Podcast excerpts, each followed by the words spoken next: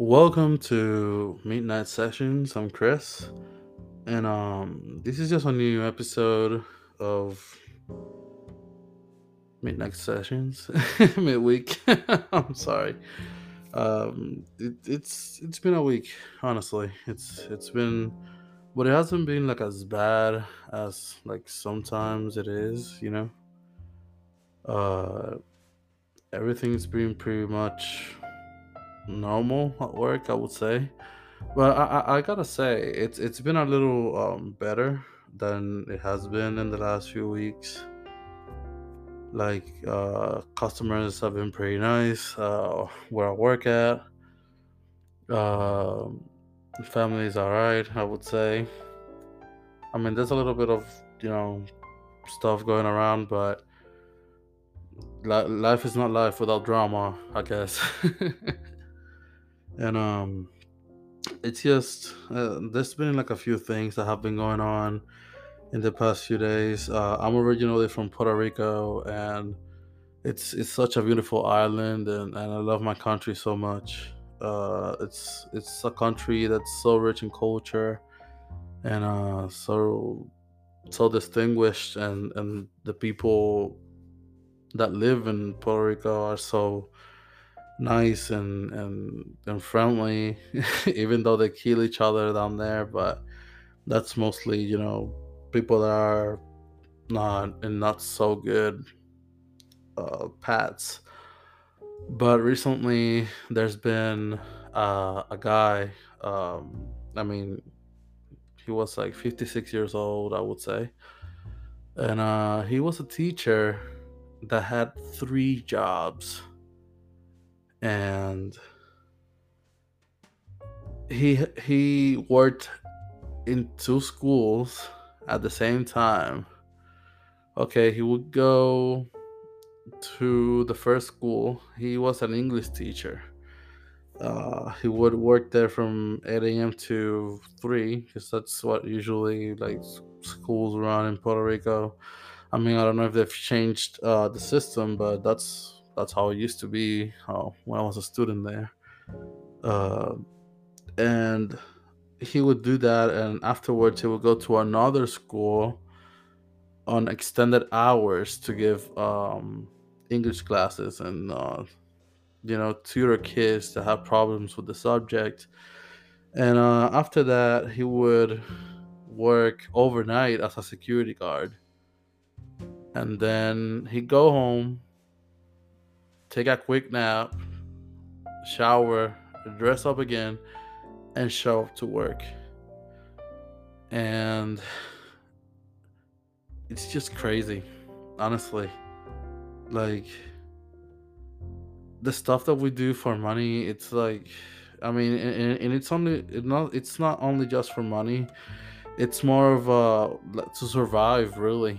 Like, that it puts you into perspective. So he was coming back from his overnight job as a security guard, and on his way from home to school, I think he was going back home from the security guard night job, and he fell asleep while he was driving, and he went over the speed limit, and he hit a truck, and unfortunately he passed away on the act. And like, the death puts so much things about life into perspective. Like, it makes you think a lot about like what we are as human beings, and what it means to be alive during this time in history. My condolences to the family. I don't know if they're gonna listen to this, but I hope so. And I just wanted to let you know that I'm very sorry about your loss. I lost 2 family members last year, and it's been a hard battle for me, and it doesn't get easier. And it's just something that you learn how to live with for the rest of your life. And some people go towards drugs. Some people go and manage their pain with alcohol. Some people do it with therapy. Some people do it with taking long walks at the park. Some other people can't take that fight and unfortunately take their own lives. And it's a really sad reality. And so concerning what I was talking about the teacher. So he had 3 jobs, and it's crazy that according to like his fellow co-workers, other teachers in the school, the principals, and the people from his overnight job, he was very punctual and he always showed up on time, even though he was working 3 jobs. And I'm like, wow, like I only have 1 job at this moment. But I did work 2 jobs a few years ago, and there were times where I didn't have any time off. Like on my full-time job, I worked full-time, which I still do. And then on the second one, I did part-time, and I would work it. I work on my full-time job 5 days a week, 8 hours a day. And then on my part-time job, I would work either 1 or 2 days a week. And I would work a whole day. And like I would say from 11 to 7, 11 to 8, with no lunch breaks because I was the only one in the store. And yeah, there was times where I had maybe 1 day or maybe 2 days off, and I was just a working machine. And like I noticed that really screwed me up. Like my sleep schedule was bad. My mental health was terrible because I was just in that mindset of I gotta make money, I gotta make money, I gotta make money, I gotta make money. And it's like you don't get any time for yourself. You don't get time for your family, friends, to do any hobbies or anything. You're just working all the time, and in reality it doesn't even matter that much at the end, because like when you look at it, you spend all that time working and having money and all that to pay bills and debt that you've accumulated, and all for nothing. Because one day, like it happened to this teacher, like he fell asleep while he was on his way back home from work. And like I've reflected a lot into that. And my mother, who passed away last year, when she passed, she was at work also. She was working, and all of a sudden she fainted and had a heart attack. And unfortunately, when the paramedics came around and took her to the hospital, on the way to the hospital, she passed. And when I found out how it happened, I was still working 2 jobs, and I was still very obsessed about money. But recently, like my mother's passing, and more recently, this teacher that passed away, it has made me reflect about how we as human beings, waste our life away pretty much working for 30 plus years. And after that, we only get a few years to enjoy when we're old and we can barely do anything anymore because we're old. And like on your productive years, like most of the time, like we eat fast foods or processed foods, and we live in this fast-paced life where you want everything quickly, and like you don't really take the time to take care of yourself. And when you reach that age, you have so much illness, your body is so messed up after years and years of just working and eating bad food and not exercising and not taking time for yourself, that you end up, you know, living your retirement years or your golden years, like you want to call it. You pretty much end up just spending them away in between doctor visits and drinking medicine so you can keep yourself alive for a few more years.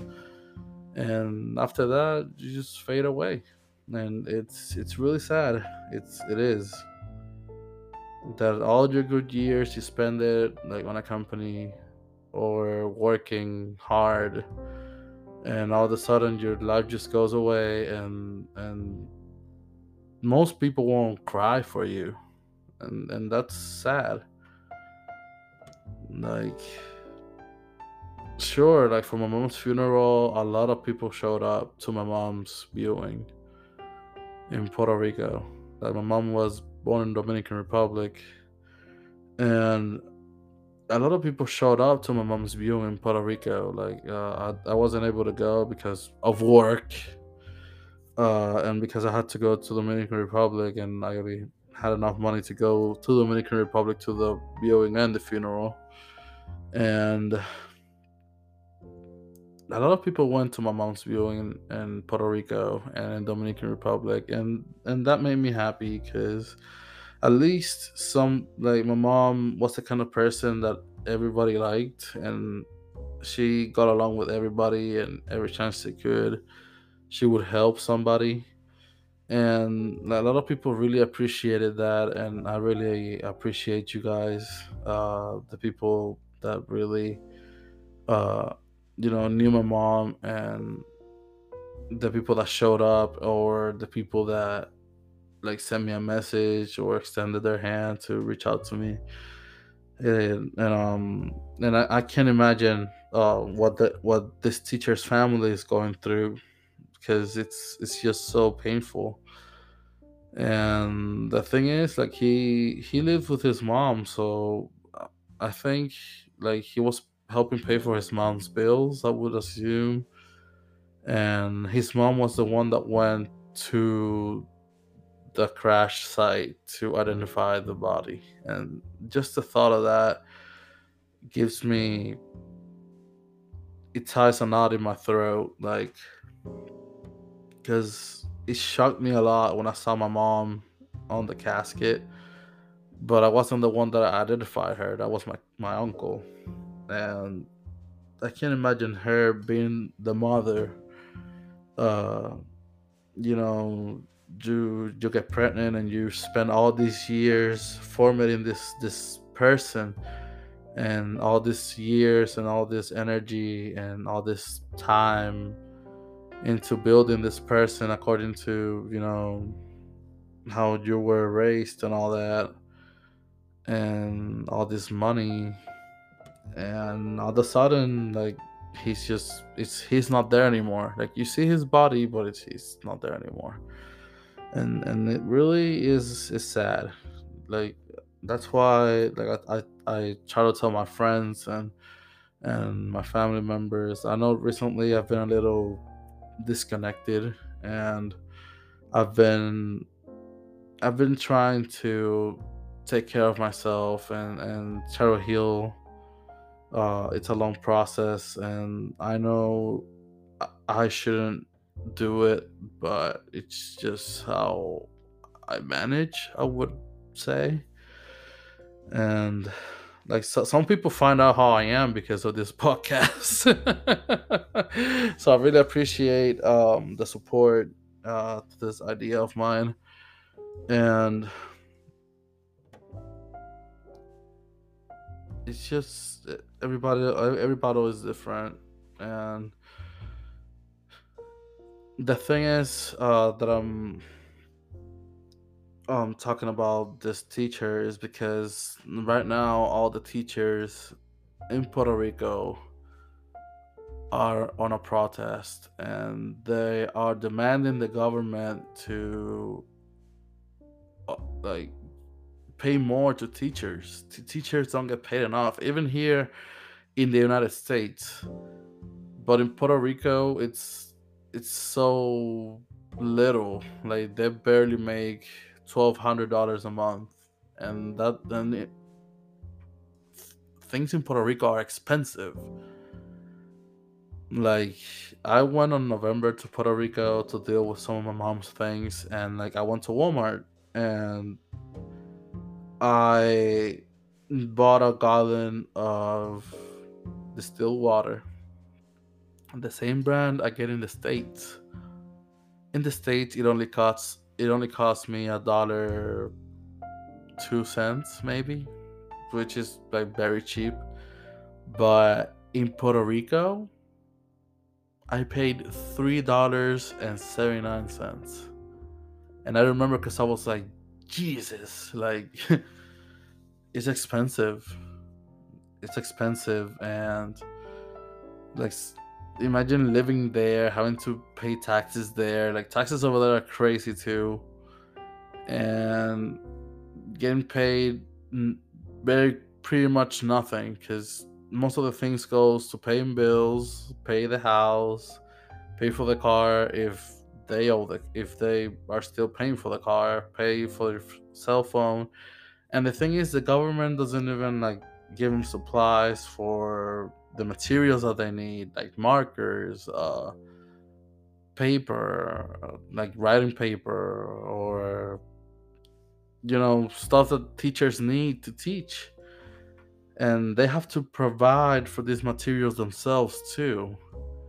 And not only are the teachers protesting, but the firemen are protesting too. Like the governor of Puerto Rico recently pretty much said, hey, because their salary hasn't been modified in, I think, since 2003. And we're in 2022, so it's been almost 20 years since the fireman's salary hasn't been modified. And 20 years is a lot of time. And like the same thing that you got in 2003 doesn't cost the same as 2022. It's been 19 years. And they're still getting paid their misery. And they were telling the governor, like, hey, we need more money. Like, we're risking our lives out there. And the governor pretty much said, hey, every job has a risk, and like nobody told you to take this job. So if you want it, you gotta pretty much suck it. It's pretty much what he said. Really. And it's very denigrating. And the situation down there is just so messed up. Like, a lot of people that I know, including myself, want to go back to Puerto Rico. Like, I dream of the day to go back. But the thing is, the situation down there is so bad. It's just like economy is not as good. Even like the health system is not good also. Like, there's barely doctors over there. On the few doctors that are over there are underpaid, or they're extremely busy with dealing with the people that are sick over there. And pretty much, like, if you want to get like an appointment, it's gonna be like maybe 4 or 5 months the wait time. And like it's terrible, really. And I feel for my brothers and sisters from Puerto Rico. I really do. And I really support the teachers and all that. Like, keep fighting for your freedom, man. Keep fighting for your money. Keep fighting for your profession. Because being a teacher should be one of the most high-paid jobs in the world. Yeah, I know in some places in Europe, like, to be a teacher is like one of the highest ranking like jobs, because it's like you're modifying the next generation. You're building the next generation of people that are gonna come, and most people don't think that. And it's like being a teacher is so important, because it's like you're you're giving this person that doesn't know anything, you're giving them knowledge, you're giving them tools for the future so they can make their own decisions. And kids are the future, and teachers are the ones that deal with them kids, man. And it's gotta be hard nowadays. I mean, I must sound really old, but I mean, back in my day, like, we didn't have this much technology. I mean, I'm only 26 years old, but like, when I was in high school, like, smartphones were starting to be a thing, and we only had like Facebook, Instagram, Twitter, and I think Snapchat was starting, but it wasn't as popular as now. And that was it. That was pretty much it. And yeah, it's just harder because there's so much with the smartphones. You have so much information running at the same time, and so much entertainment and so much content that it's just, yeah, it's gotta be harder to keep the attention from the students to the class. So I really feel for the teachers. And every time that I help a teacher, because at least here where I live, some of them have like when they get off work and they go to my work to, I don't know, pick up stuff, whatever. I see them with the little card with the photo and says, oh, the name of the school, and then it says teacher. And I asked them, oh, you're a teacher? And they're like, yeah, I teach. And they tell me, oh, I teach kindergarten, or I teach fifth grade. And every time I get the chance to help a teacher, I always try to thank them. And I let them know, like, hey, you are important. And I really appreciate the kind of job that you do. Like, maybe when I was younger, I wouldn't look at it like that, but now as an adult, I really see the value of being a teacher. And I just want to thank all my teachers that have taught me over the years. And even though they may not listen to this, I still want to thank them. And I thank all the teachers of the world, because without you, we wouldn't be able to do anything pretty much, not even like talk or write. So thank you very much, teachers of the world. Thank you. And please never stop teaching, and keep working hard, because your job is very appreciated. And even though you think you're not doing anything, or maybe when you think that you're not